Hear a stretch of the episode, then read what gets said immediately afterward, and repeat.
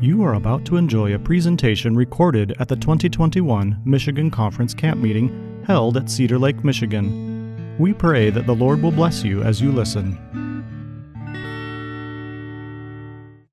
Father in heaven, we thank you for this time that we have to spend time in your word. We pray that as people are making their way over here that they wouldn't be too wet, but they would make it here safely. Lord, thank you for the rain, but we hope it stops soon so we can enjoy camp meeting a little, a little better. We ask that you would be with us and speak to us through your word by your spirit. In Jesus' name, amen.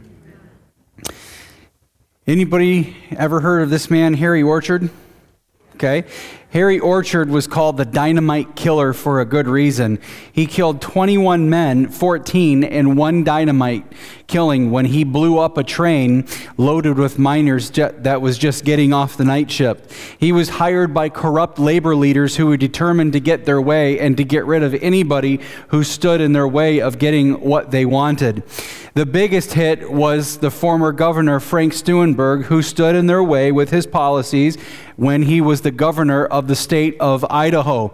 Orchard was playing cards in the Saratoga Hotel one night in December and saw his chance as Steunenberg was visiting with some friends in the lobby and he was preparing to leave home. Orchard hurried upstairs to his room, picked up the dynamite bomb, wrapped it under his arm in a newspaper, tucked up his arm, and dashed outstairs. Out, out, out, outside. Orchard wired the bomb to the gate, to the front gate of the Steunenberg residence just before he got there. And when the governor went to open his gate, boom. Moments later, there was a big explosion, and Frank Steunenberg's blood poured out all over the white snow as his children and his wife saw their husband and father laying there, dying in front of their eyes. He was later caught. He admitted to the crime. He was tried and convicted and sentenced to die for his crime. Mrs. Steunenberg had every reason to hate this man for the crime that he had, he had, he had, he had done. But she was a Christian, and she sent him a message with forgiveness and a little book entitled, you may have heard of it, Steps to Christ. The guard told Harry, Here is a package from the woman whose husband you just murdered. Frightened, thinking that it was a bomb, see, he had made bombs out of books before, that she had wired up to get revenge, he didn't want to open it. But when you know you're going to die anyway, it, you, you kind of run out of things to do in prison. And so one day he decided to open it up, and to his surprise, it did not explode. He saw the, the title, Steps to Christ, and he started to read this book. The thought of Mrs. Steunenberg's forgiveness was just simply too much from him. It was even too much for him, a hardened murderer. Soon he began to read the Bible that he had spent his whole life uh, making fun of, and he began to feel something different inside. He, Harry discovered in a book that he had ridiculed his whole life that there was good news. He found exactly what he needed in the Bible, that there was hope to have forgiveness for his past and to have uh, God's help in the present and moving forward to change into a new person. He discovered justification or righteousness by faith. Let's pray.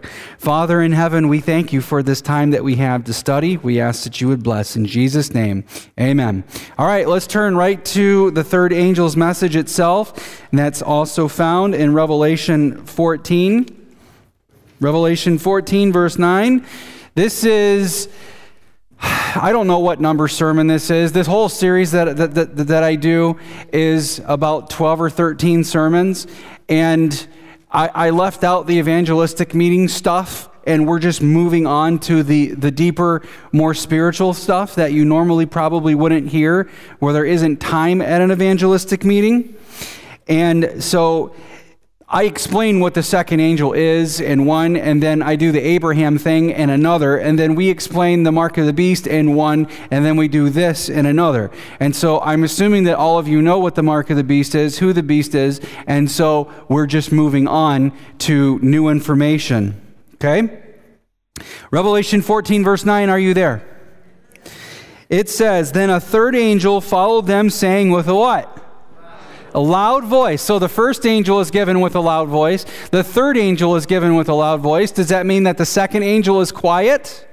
No. Chronologically speaking, if you study Revelation um, 18, the last thing that, that the people hear just before the close of probation is the call to come out of Babylon so that you don't receive of the plagues.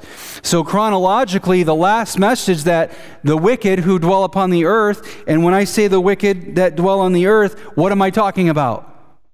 Those who dwell upon the earth. No, it's not us, it's not God's people. Those who dwell upon the earth is always talking about the wicked, right? So those who dwell upon the earth, whose minds are here, whose homes are here, is contrasted in 13 verse 6 with those who dwell in heaven, right? And so the last the last call that, that the, the those who dwell upon the earth, the wicked here, is the message of the second angel. Okay? So just because the second angel isn't given a loud voice doesn't mean that his voice is not heard. Because chronologically, if you read in Revelation 18, the second angel is the last message that is physically heard. Okay? So it's, it's, it's given all the way up until the closing of probation, which is the seven last plagues. Okay, so we were in 14 verse 9. And I think it's to start over in verse 9. Then a third angel followed them, saying with a loud voice, If any man worships the beast and his image, and receives his mark on his forehead or on his hand, he himself shall also drink of the wine of the wrath of God which is poured out full strength in into the cup of his indignation.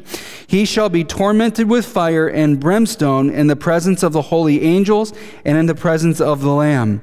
And the smoke of their torment ascends forever, day and night. Notice that it says the smoke of their torment ascends forever, day and night, not the torment itself. And the smoke of the torment ascends forever, day and night, and they have no rest day or night, and, and who worship the beast and his image, and whoever receives the mark of his name. Now, what is the background? What is the Old Testament background of the third angel's message? Can anybody tell me where the Old Testament background for the first angel's message? Who, what is what statement is John quoting from with the first angel? Does anybody remember? Ecclesiastes 12, 12 through 13 right? And then with the second angel come out of Babylon, Babylon has fallen, has fallen. Does anybody remember where that was taken from? It was taken from Jeremiah 51 right? And it was also a statement that was taken from, I think it was Isaiah chapter 21. The third angel's message, the Old Testament background, is Isaiah chapter 34, verse 8, speaking of the destruction of Edom. And so, John, with all three of these angels' messages, is simply quoting passages from the Old Testament. Okay, Isaiah 34 and verse 8. Let's turn in our Bibles and take a trip over to Isaiah 34 and verse 8. Isaiah 34 and verse 8. Are you there? Isaiah 34, verse 8 For it is the day of the Lord's vengeance, the year of recompense for the cause of Zion. Its streams shall be turned into pitch, its dust into brimstone, its pitch shall become a burning pitch, it shall not be quenched Day, it, it, shall not be quenched night or day. And here it is its smoke shall ascend forever and ever from generation uh, to generation. It shall lay waste. No one should pass through it forever and ever and ever. And so it's interesting that they say that the wicked burn forever and ever when he's quoting from a passage in Isaiah 34 speaking of an event that has already ended. You see, you see how, how God does that? So forever, forever, now listen carefully, forever is modified by the thing that is said to do thus or so forever. In other words, if I say to my wife, Carla, I love you forever, am I mortal or immortal? I'm mortal, so that means I'm going to love you until I die. But if God said, Carla, I will love you forever, what does that mean? He's immortal, so that means his love for Carla never had a beginning and never had an end. Since he is love, he loved her even before she was born, like Jeremiah. I knew you before I formed you in the womb. So, since my nature is mortal, therefore, forever for me just means until I die. So, when it says the wicked burn up, they burn up forever it means they burn up until they're gone because their nature is mortal. For instance, um, uh, Samuel, the prophet Samuel, his mother took him to the temple to remain there forever. That's what it says. But then, two chapters later, it says he would remain there as long as he lives. Okay, so if forever means forever everywhere, question is the temple that he was taken to still there? No, it was destroyed. So therefore, Samuel cannot be there. So forever is modified by the nature of the thing that is said to do thus and so forever. Got it? Okay, so there you go. Another little arrow for the immortality of the soul. So forever and ever can't mean forever and ever because the Edom has been destroyed and it has already ended. There's several of these all over scriptures, like um, the everlasting fire the fire is an effect that is eternal, not the fire itself, right? All right, so there's a lot going on here in just a few short verses. There's the loud voice. There's the issue of the mark of the beast is over true or false worship. It has nothing to do with some chip or some barcode or some computer scan or your social security number or whatever. It's over true and false worship. The word worship pops up in Revelation 13 five times, and in Daniel chapter 3, which is the sister chapter to Daniel uh, to Revelation 13, I believe it pops up 11 times right? There's an image that's set up in Daniel chapter 3, and all the world's told to bow down and worship it, right? And then in Revelation 13, there's an image that is created, and all the world is told to follow and worship that. So, what happens in Daniel happens in Revelation. Sister White says that the two are one book, and all of the books of the Bible meet and end in the book of Revelation. So, what happens in Daniel happens in Revelation, okay? So the issue over the whole mark of the beast is simply worship. There's the beast and his image. We explained what the beast and the image was yesterday. There's the mark on the hand, which symbolizes what you do. Then there's the forehead, the mark on the forehead, which symbolizes what you know. There's the wrath of God, the wicked not having rest, and then the saints have having rest. So, in the last two sermons, we covered the first four points. Now we'll deal with the last three today. In a special sense, Seventh day Adventists have been set in the world as watchmen and light bearers. To them has been entrusted the last warning for a perishing world. On them is shining the wonderful light from the Word of God. They have been given a work of the most solemn import, the proclamation of the first, second, and third angels' messages. I don't know of any other church that gives the three angels' message any airtime.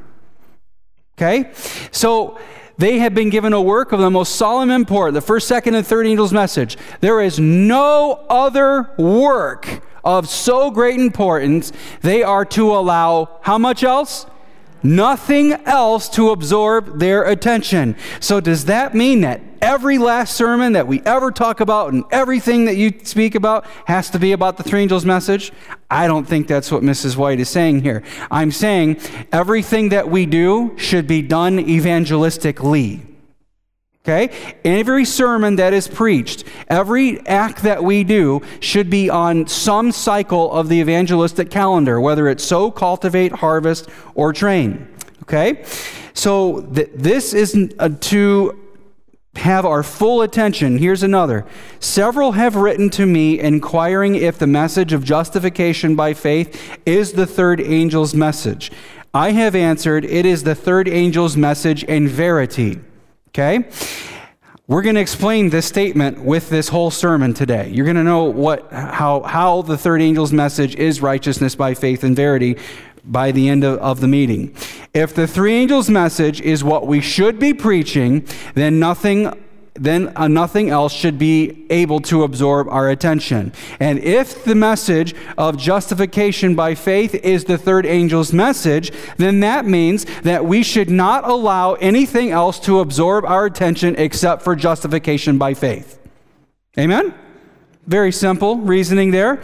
So, therefore, what is justification by faith? What is the connection between justification by faith and the third angel's message? Now, let's do a very simple Bible study on justification by faith. Paul's the champion. Let's go to him. But to him, Romans 4, verse 5, but to him who does not work, but believes on him who justifies the ungodly, his what? Faith is accounted for righteousness. And some people say in the Old Testament you're saved by one way through works or the law, and then in the New Testament you're saved under a different covenant under grace. Well, how was Abraham saved? By faith. So anybody who has ever been saved has been saved by grace through faith. There is no two ways of salvation. It has always been by faith and faith alone. Just as David also describes the blessedness of the man to whom God imputes righteousness. Okay, imputes. What's impute mean? Impute means to give credit for. You have no money in an account and your parents wire um, wire $5,000 into the account. You did you didn't do anything to get it. They just gave it to you. So to impute means to give credit for. And then that's justification. Sanctification means means it is you are imparted. It is the righteousness that is imparted. To impart means to give as needed. What is it? So, impute means to give credit for. Jesus gives us his righteousness, but then you're driving down the street and someone pulls out in front of you and you breathe a little prayer and you just got imparted righteousness because where as before you made have made an obscene gesture to that person and now you are able to say god bless you instead of something else amen impute give credit for impart is give as needed. So let me let me add another layer to this. Justification is being saved from the penalty of sin. You might want to write this down, it's not in your notes. Justification, and you take shorthand, just go just equals power uh, penalty of sin. So you learn how to take notes with shorthand. Justification equals salvation from the penalty of sin. Sanctification is salvation from the power of sin. And glorification is salvation from the presence of sin. So, justification is salvation from the penalty of sin, which is death, and sanctification is salvation from the power of sin. In other words, sin shall not have dominion over you because you are not under law but under grace, right? So, and then glorification is being saved from the presence of sin at the second coming. All right, we're learning. So, when we have justification, oh, I didn't finish the verse. Verse 7 blessed, blessed are those whose lawless deeds are forgiven and whose sins are covered. Blessed is the man to whom the Lord shall not impute sin. So when we have justification, our sins are what? Forgiven. That is a good thing because Romans 3:23 says all have sinned. So therefore we are all in need of justification. Justification is a legal term that God uses to do heavenly accounting to just keep the record straight. You have sin, but you ask for forgiveness, and God gives you imputed righteousness. And then when you need it later, He gives you imparted righteousness. That's justification, that's fearing God. Sanctification is giving Him glory. So, justification is to be counted righteous and have forgiveness of sin. Continuing on, Romans 4, verse 3 For what does the scripture say? And you know, they, Paul makes this argument in the book of Galatians fighting against the, the circumcision party. And there are some people who said you must keep the law of Moses and be circumcised in order to be saved. There's this big argument um, in Acts 15 over this whole thing that a lot of people were saying you have to keep the law of Moses and be circumcised. And Paul deals with that concept in pretty much Galatians, Ephesians, Philippians, and Colossians. But Galatians and Romans are specifically the two major books of the Protestant Reformation. Okay? And then in, in Galatians, he says, he says that, that, oh, it's in 1 Corinthians actually, that circumcision is nothing but keeping the commandments what is what matters, right?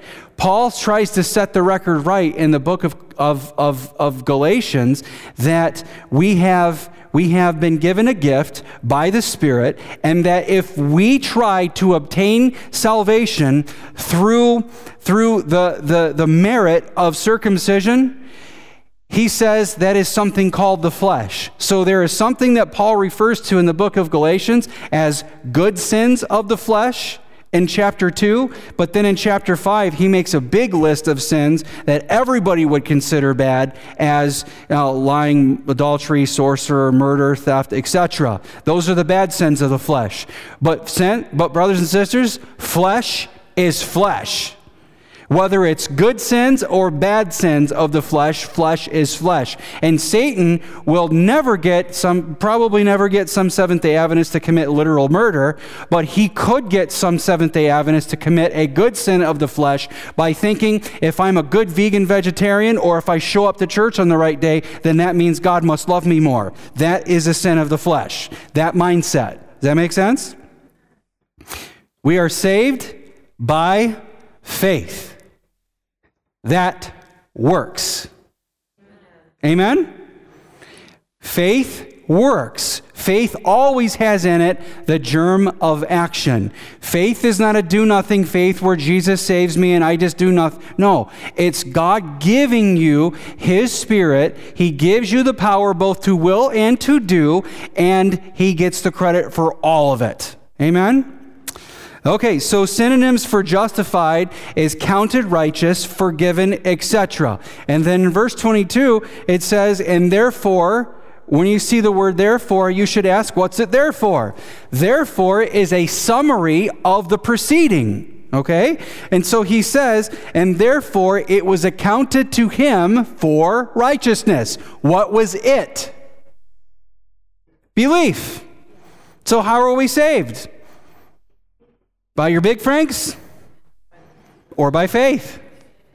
I mean, Veja-Links might get you a little closer, right? But it's by faith. Amen? Our diet and lifestyle is important, but it is not the gospel. Jesus is my religion, not food. Amen? So if Jesus is my religion, then I will take care of myself, right? I will, I will do what is right by people and by God. So let's not put the cart in front of the horse. Okay? So, I mean, you get these people that, man, are at potlucks. Are you vegan? Are you vegan? And every, everything must be labeled. And we make food more important than people. No, no, no, no, no, no. Okay, Titus 3.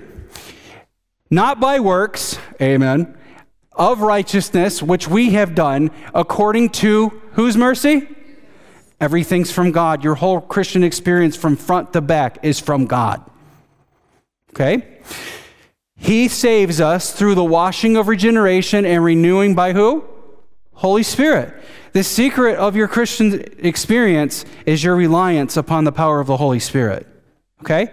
So the Holy Spirit is the power who gives you the, both the power to will, to want, and then to do, right? So maybe instead of focusing on sin, on not sinning, we should be focusing on the positive focusing on the power of the Holy Spirit.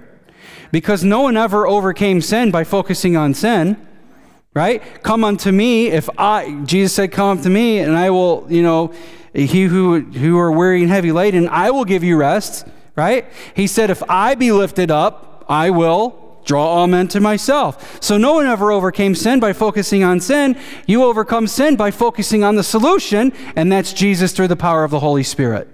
So let's be positive minded people. So not by works which of righteousness which we have done, but according to his mercy, he saved us. See, Paul is going through great lengths to speak to issues such as keeping the law of Moses, um, circumcision, and he's focusing on God, God, God, on something outside of yourself. And the Jews hated Paul for that reason because the Jews were all concerned about what they do. They considered Paul an enemy to religion because of that, because of that fact. Verse 6 Whom he poured out on us abundantly, how? Through Jesus Christ. So God sent Jesus to die. We accept Jesus, and that's how you have your access to the Holy Spirit. The, the, the Godhead is a, a, a team, team effort. Through Jesus Christ our Savior, verse 7, that having been justified by his grace, we should become heirs according uh, to the hope of eternal life. So, number one, it's not according to our works. Number two, it's according to His mercy. It's by the Holy Spirit, through Jesus, by His grace. So, what is my part? Steps of Christ is very simple on this surrender will at every step of the way. Okay? So, so salvation is literally 100% God, but God will not make your choice for you. You must give him your will. And that's something that's very hard to do sometimes, but that, that is our role, okay? That's our role. Um, Romans 5 and verse 1. How does justification make us righteous? Therefore, having been justified, which is the removal of guilt, how? By faith, we have peace with God through our Lord Jesus Christ. Romans 6. What shall we say then? Shall we continue in sin that grace may abound? Now, this is a really fun phrase that Paul uses. This certainly not. It's me genoito. It's Paul's way of saying, Are you crazy? That's, that's what he's saying. Shall we sin to get more grace? Is you nuts? That's, that's what he's saying, right? What shall we say then? Shall we continue in sin that grace may abound? Me genoito, certainly not. You're crazy.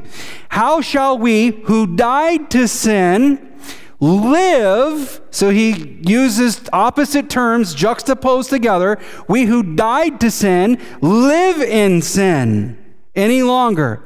Knowing this, that our old man was crucified. What happens at a crucifixion? Somebody dies.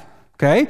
Knowing that knowing this that our old man was crucified with him, why? That the body of sin might be done away with. Why?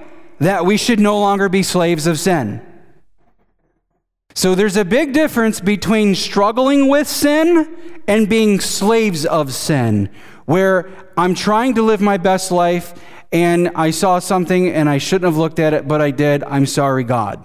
There's a big difference between that and getting up at 2 a.m. when your wife is asleep and going on websites that you should not. That's a slave of sin. The other is an accident. You know, you stubbed your toe and you swore, and, you know, that used to be a part of your everyday speech in your BC life. You, you know, BC? Before Christ. Now it's before COVID, but you, you get the point, right? And so those words are there, right? And sometimes things just come out and you're like, whoa, I didn't know that was still there. It just means you're human and you're not in heaven yet. And so, what do you do? Do you beat yourself up for two weeks? Do you run away from God and have some vacation? No, you just ask and you confess and you move on. See, look at this. Let me, let me show you this. Let me show you the statement here. Go to, I think it's Proverbs 24 and verse, verse 7. Proverbs 24, verse 16. Got it highlighted. Proverbs 24 and verse 16. I mean, these are real issues that Seventh day Adventists um, struggle with because we're. This whole character perfection thing, it, it's something that I think God's people need to understand, okay?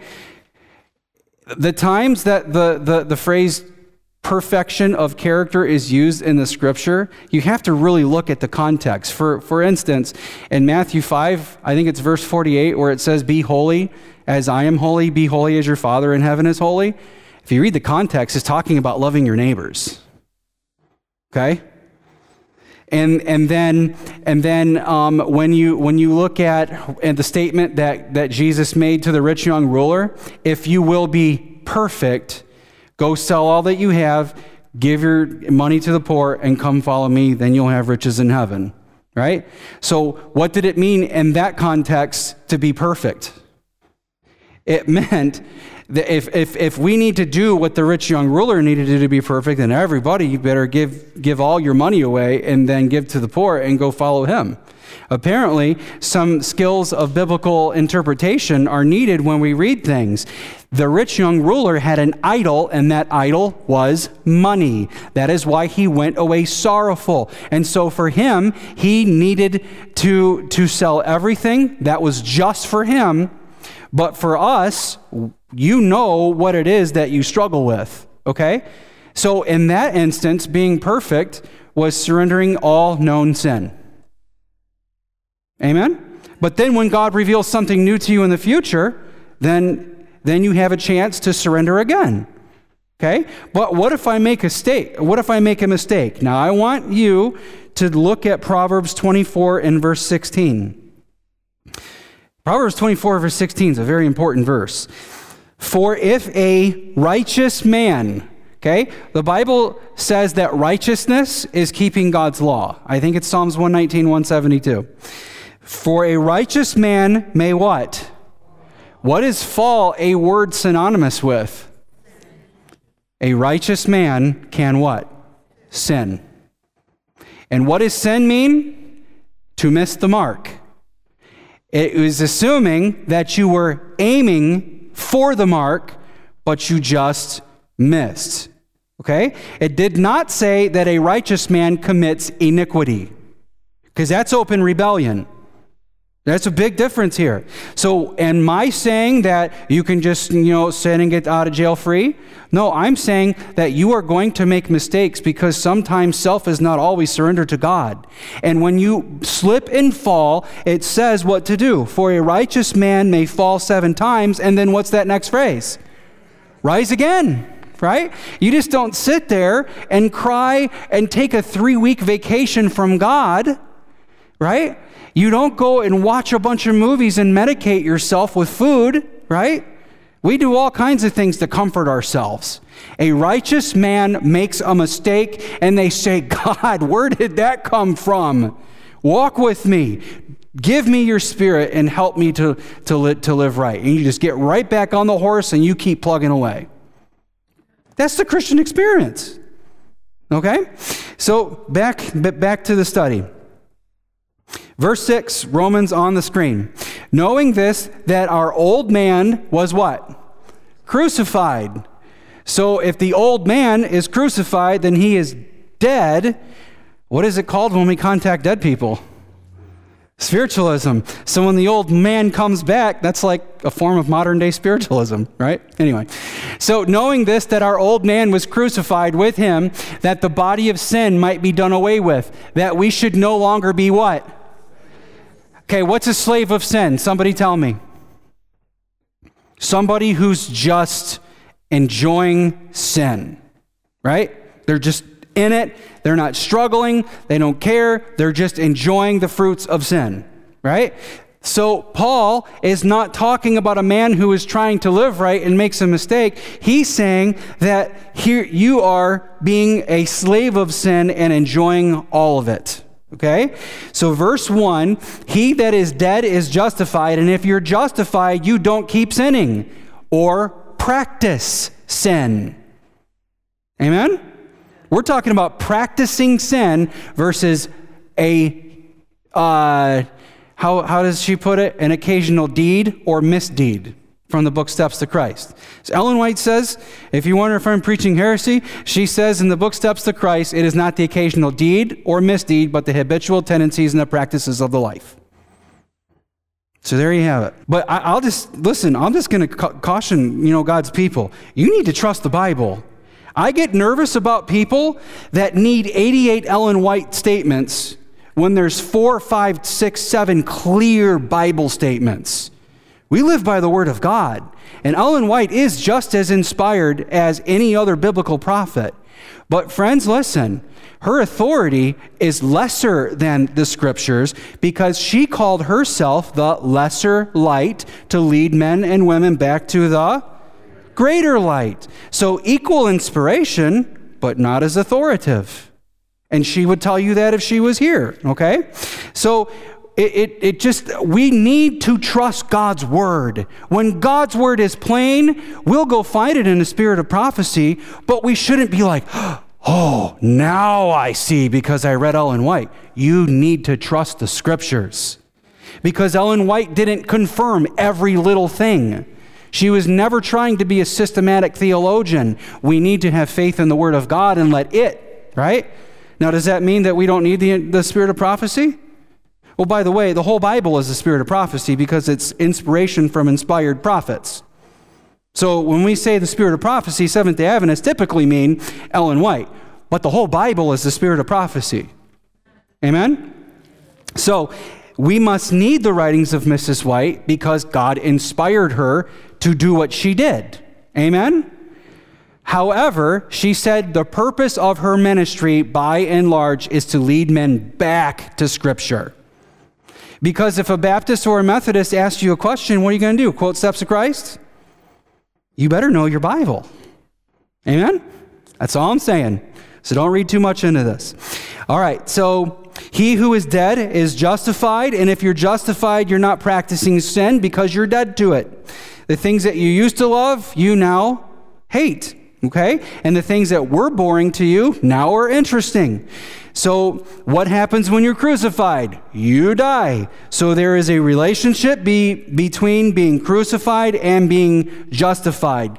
Galatians 2, verse 20, big righteousness by faith verse. But in the context, it means something more than just righteousness by faith. It's also talking about racism.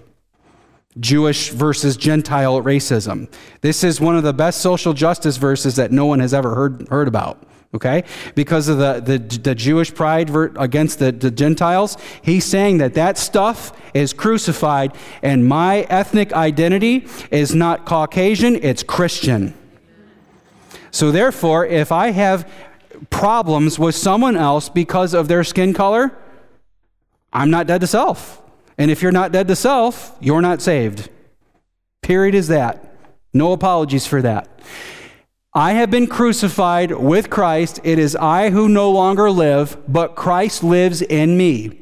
And the life which I now live, I live by what? Faith. I live by the Spirit in the Son of God who loved me and gave himself for me. So, one, I have been crucified with Christ. I live by faith. So, therefore, it sounds like being justified and being crucified are the same thing.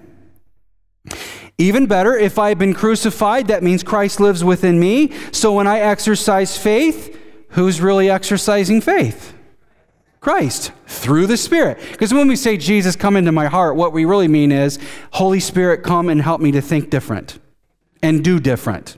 That's what, that's what we really mean. So, in order to be justified um, by Christ, Jesus must live in me through the Holy Spirit. So now that we understand justification by faith, by faith, I think we get it. It's very simple. Jesus loves me. I love Jesus. I'm a sinner. He's my Savior. I have sin. He has a sanctuary. He takes my sin puts it in his sanctuary. He cleanses me from it. And then one day, all of my sin's going to be put on the scapegoat, and he will take my sin into the land of separation. Jesus forgives me, but the devil will suffer for every sin that anybody has ever been committed. Amen? That's the purpose of the scapegoat. The purpose of the scapegoat is to take the sin out into the land of separation. Let me deviate here because we have a few seconds. When you want to delete a Word document, what do you do? Right click, send to, recycle bin, right? It's off your desktop, but it's in the recycle bin, right? But what do you want to do when you want to empty the recycle bin? Go to the recycle bin, right click, empty, and then it's permanently deleted off your computer, right? Well, some computer people really know how to go and retrieve that stuff, but for most of us, you know, it's off. So the daily is when you click delete and then it goes into the, the recycle bin. The day of atonement is emptying the recycle bin. You get it? And then the, your sins are going to be put on the antitypical scapegoat or Azazel's goat, which is Satan. And then the Bible says in Leviticus 16, by the hands of a fit man, he was taken out and he would bear all the sins of the children of Israel.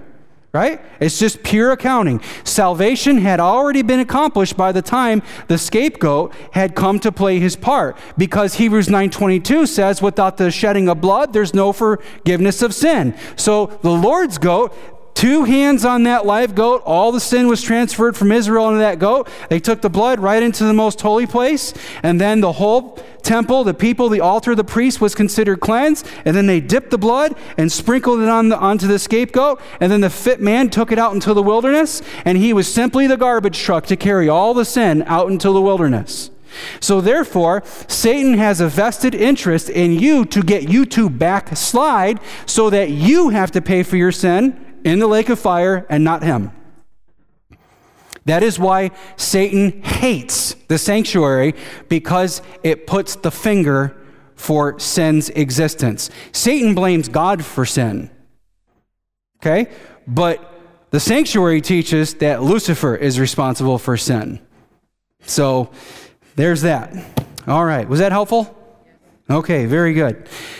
So, I mean, you, you just you hear so much venom about the sanctuary.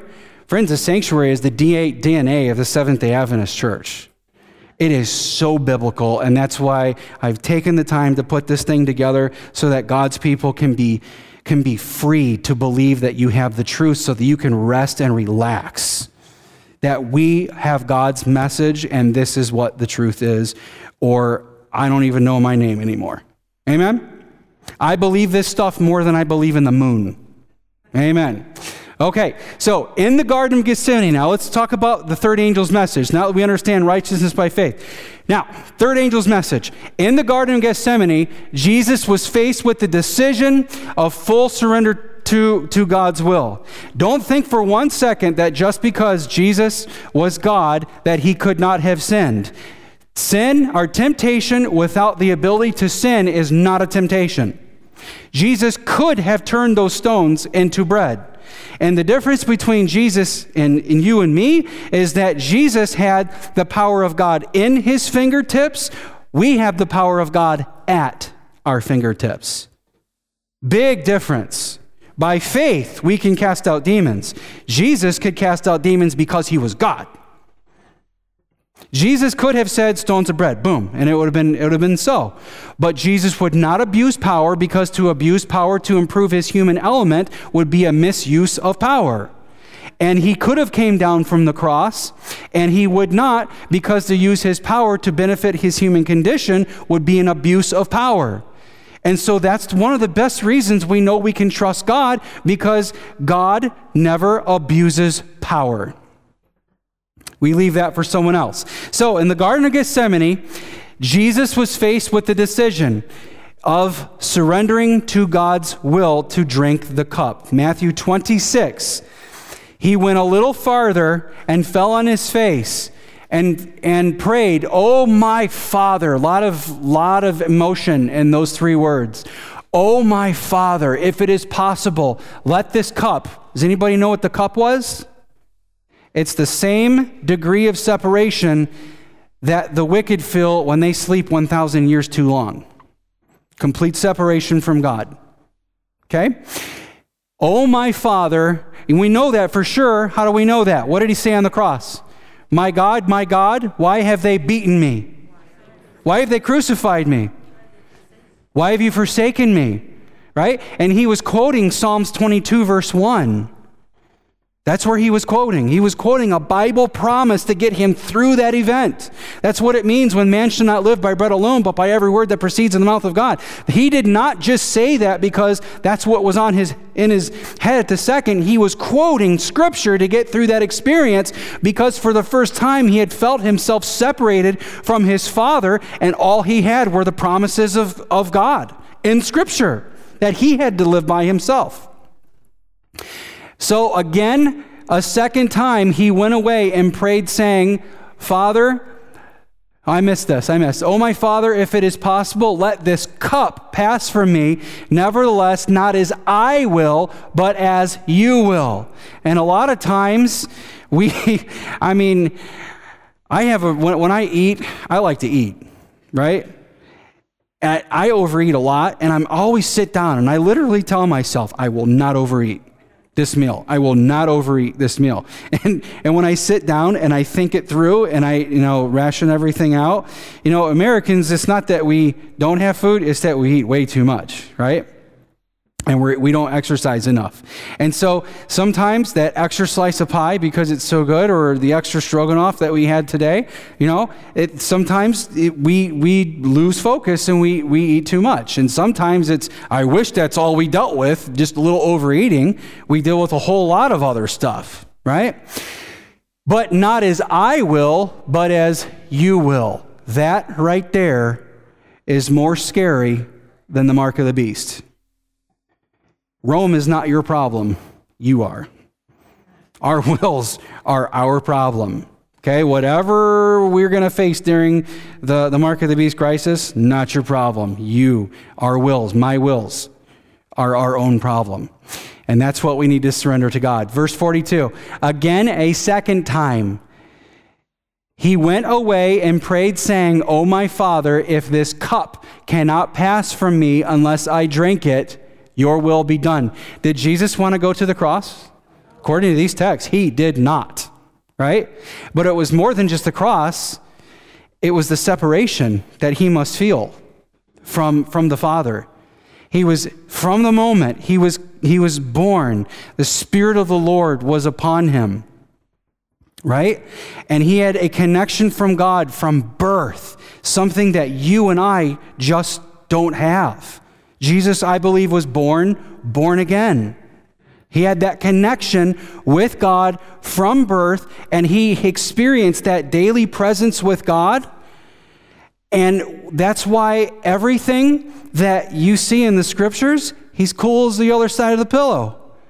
When the Pharisees are coming after him, he just shifts the, the, the, the, the focus back on Scripture. Ye do err not knowing the Scriptures nor the power of God, right? So, what was, what was God's will? For him to drink the cup because he himself never sinned. You know, I never really considered that. That's, that's very interesting. I, we need to finish the, the discussion here. So the, the question is if Jesus did not go to the cross, would, would that have been a sin? I don't want to answer that because I want to think about it before I just try to sound smart. You know what I'm saying? I, I'm not going to answer that because I don't have a good answer for you.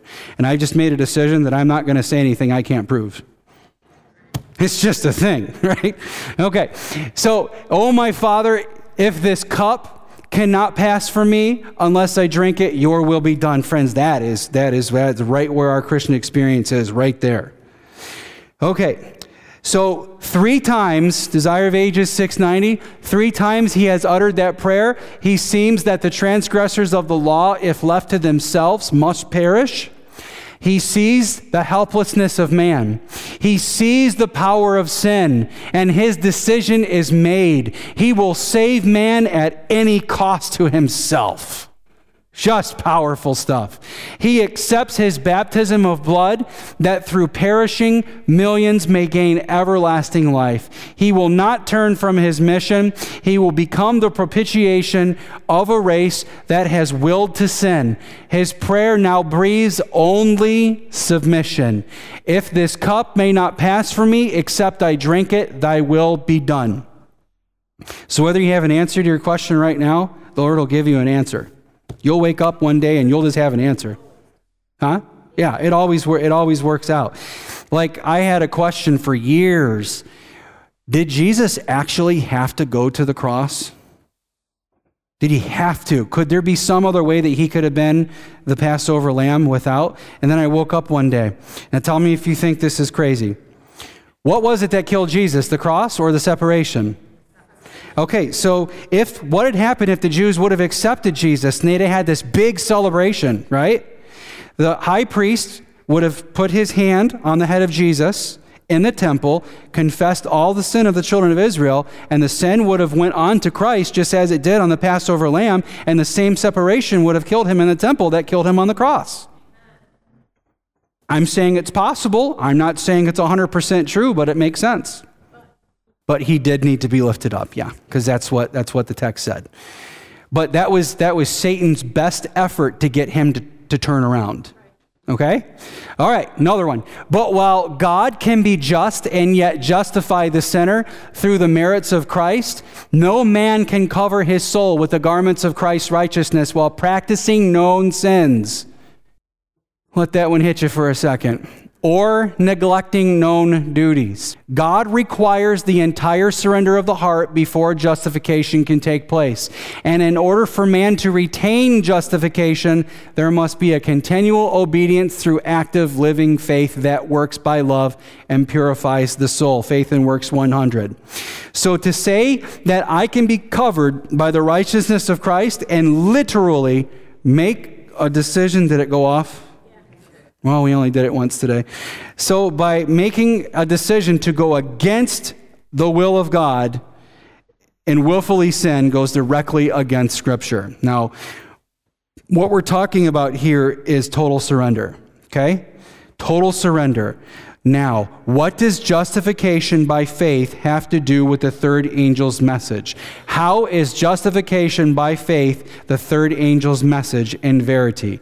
Let's read Rome, uh, Revelations 14 9 again. Okay? Let's see if we can find righteousness by faith anywhere in verses 9 through 11. Revelation 14, here's the third angel.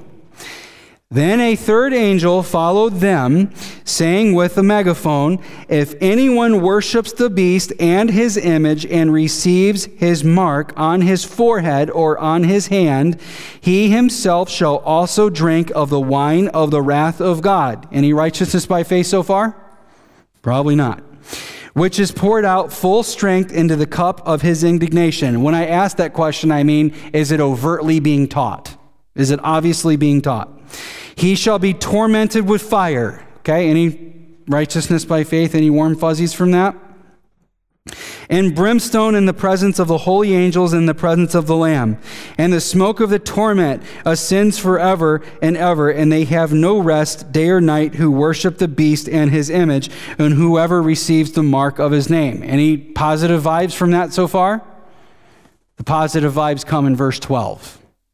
It's a compare and contrast with the whole world that sells out Jesus to follow the beast, compared and contrasted with the smaller group who do something different. Verse 12 Here is the patience of the saints.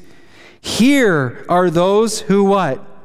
Keep the commandments of God. And it's inferred that they keep the commandments of God by faith through the Spirit. Because we can't keep the commandments of ourselves because man is totally depraved of anything good. So if man is going to do good things, that means that that goodness must be given to us from some external source, namely the Holy Spirit. Okay? So here is the patience of the saints. Here are those who keep the commandments of God and the faith of, of Jesus. Okay? So there's no righteousness by faith mentioned until we get to verse 12. Why do those who receive the mark of the beast drink the wine of, of God's wrath? Okay? The wages of sin is death, but the gift of God is eternal life in Christ Jesus our Lord. Now compare that with Revelation 15, verse 1. Then I saw another sign in heaven, great and marvelous, seven angels having the what? Seven last plagues, for in them is the wrath of God complete. So God's wrath is the seven last plagues. That's the cup that the wicked drink. And so in Matthew 26, there's the cup that Jesus drank. And then in Revelation 15, there's the cup that the wicked drink. The metaphor drink means go through. Okay?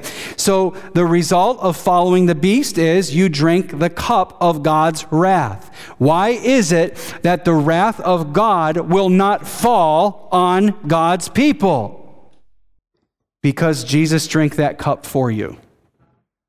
You don't cup the drink, you don't drink the cup of God's wrath because Jesus drank it for you. That is why. Okay? While the, while the, the wicked have sores and blood to drink, your bread and water will be sure. Okay?